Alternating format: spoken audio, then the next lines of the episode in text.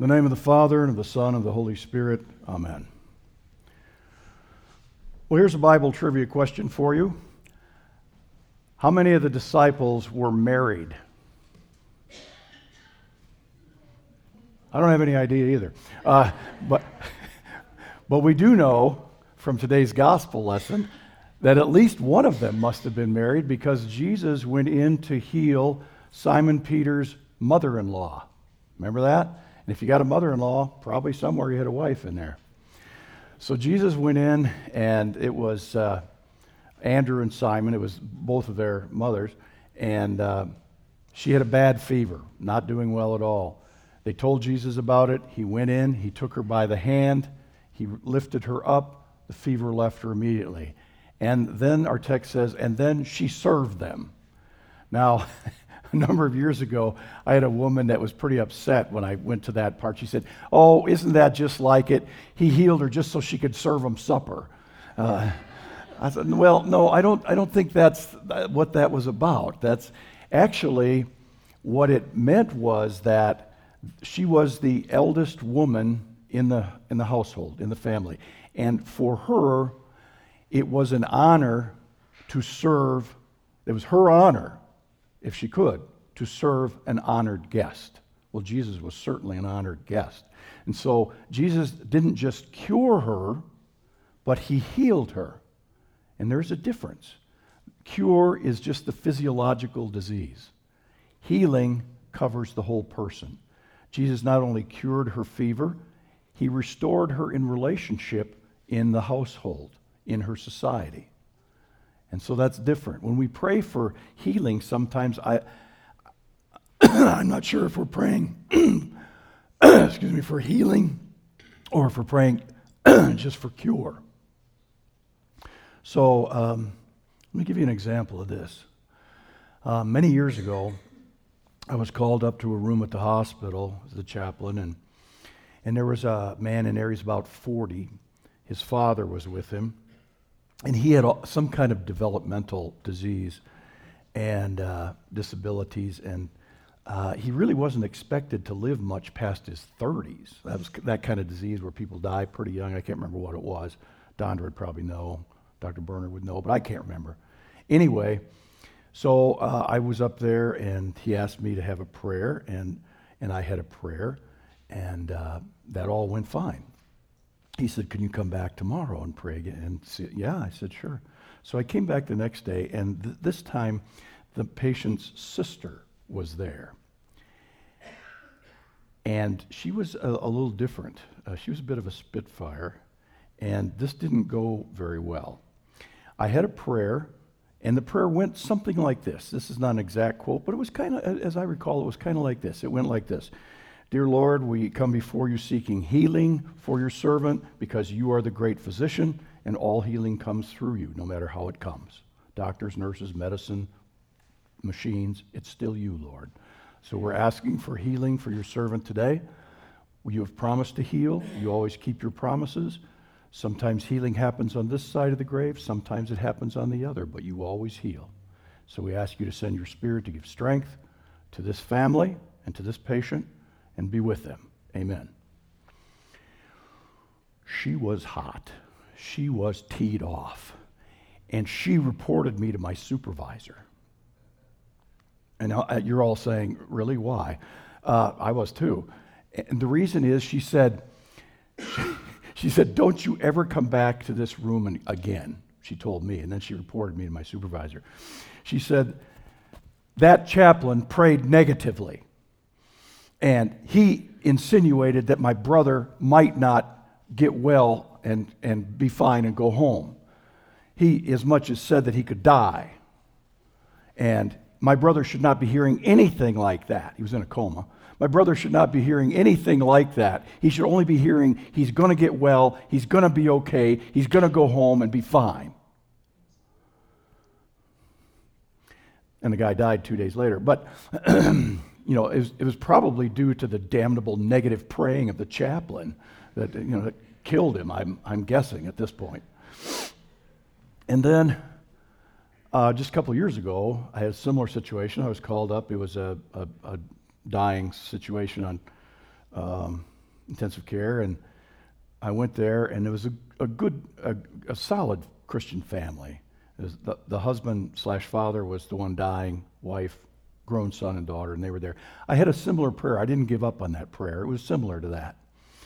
And um, at, at, at the end of it, uh, you know, the family was grateful. And then in about 20 minutes, the guy died.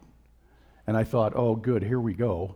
Uh, yeah, we call, don't call that chaplain. He kills them off in 20 minutes after he prays, you know, uh, but after having a bad experience before.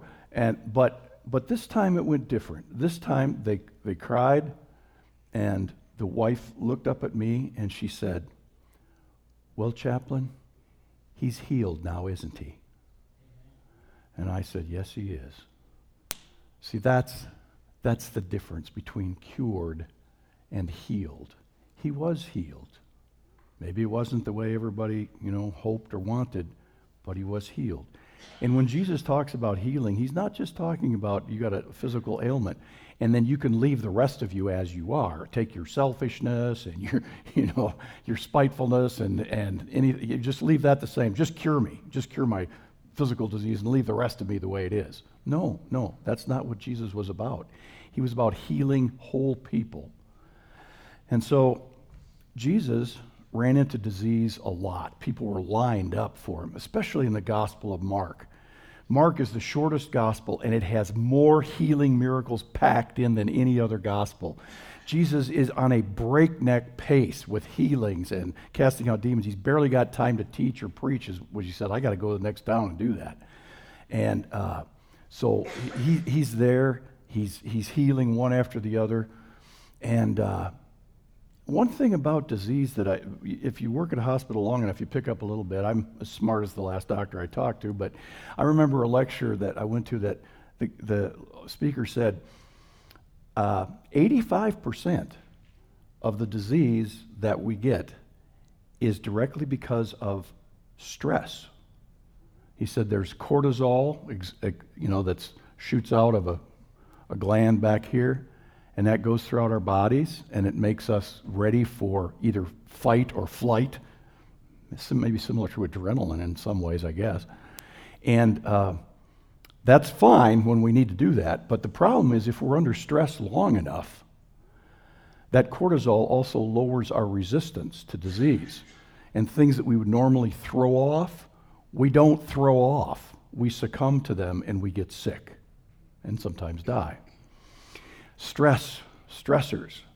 One question we might ask ourselves today, speaking of healing, what are the stressors in your life? And B, how do you deal with them? Is it that you have uh, aging parents that uh, you know require a lot of care that are um, you know a little contrary sometimes, maybe even?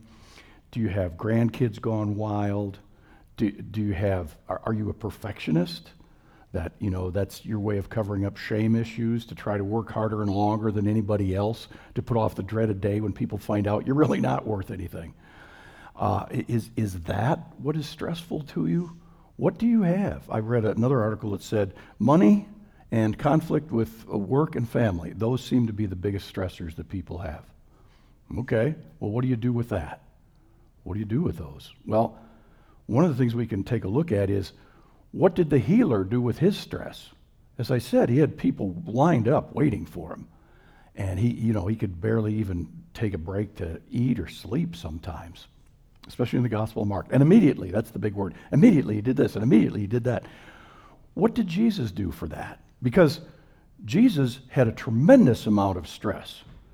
And remember this, he was not he was not using any of his godly powers. He, when he came to earth, the scripture is very clear that he emptied himself. He set aside those powers. And when he healed people and when he raised people from the dead, remember the story of Lazarus? He prayed to his heavenly Father, Father, I'm, I'm glad you hear me, but uh, other people need to hear it too.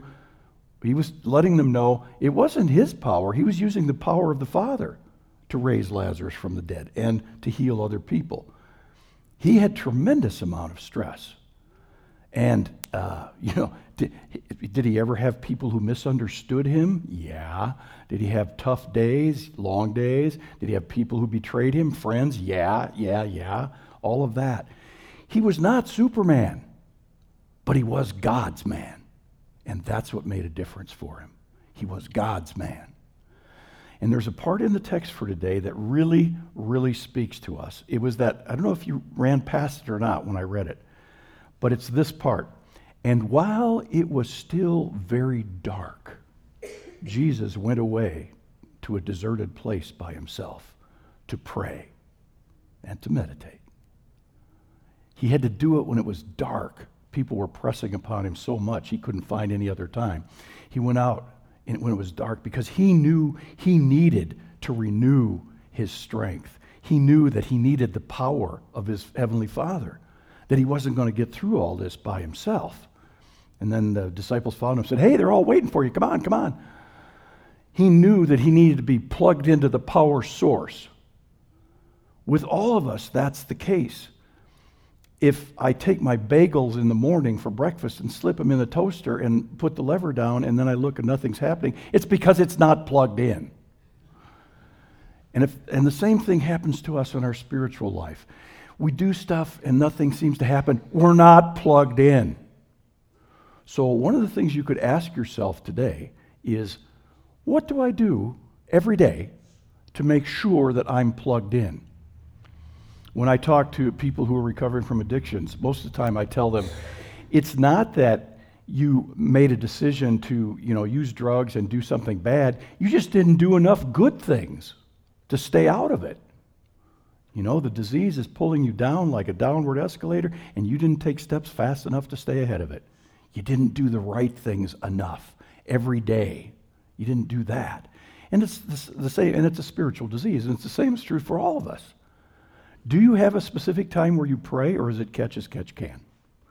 Do you have a place where you can go where there's no cell phone, no television, a place that's quiet where you can meditate? Meditation is listening to God, praying is talking to God. Can you do both, listen and talk? Do you have that place? Do you read things that are uplifting and inspirational every day? Do you start your day out with something that, that puts you uh, in the right frame of mind? Like, uh, I, re- I, encourage recovering people a lot of times to take their one day at a time book that has the prayer for the day, thought for the day, and meditation for the day, and put it on the back of the toilet. Then when they get up and hit the can, they can reach back and read that. See, you got the whole thing going. You got good stuff coming in, bad stuff going out. Good stuff. You got the whole cycle going there. See, that's spiritual renewal. but uh, you know, uh, do, do you have those kind of habits that are regular things that you do. Or, and the problem is, I think for a lot of us, when do we pray? When something bad has happened. When, when something, when I got my tail in a crack, then I pray. Uh, oh, Lord, you got to get me out of this jam. You know, I need cure. What about healing? Well, no, leave the rest.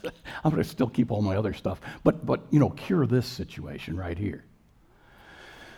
And yet, even though we do that, you would think the Lord would get pretty sick of that because if you do that with friends, like the only time you contact them is when you want something from them, guess what happens? They, they don't want to see you coming or hear the phone. And they, I know he wants something, okay. And yet the Lord is either such a big sucker that he falls for this stuff on our part, or maybe he is gracious and loving and can't get enough of us because we are part of him and He is a part of us. He can't get enough of us, and He wants us to have health. He wants to heal us in all ways, like He did Peter's mother in law. Amen. Now may the peace of God, which passes all understanding, keep your hearts and minds through Christ Jesus. Amen.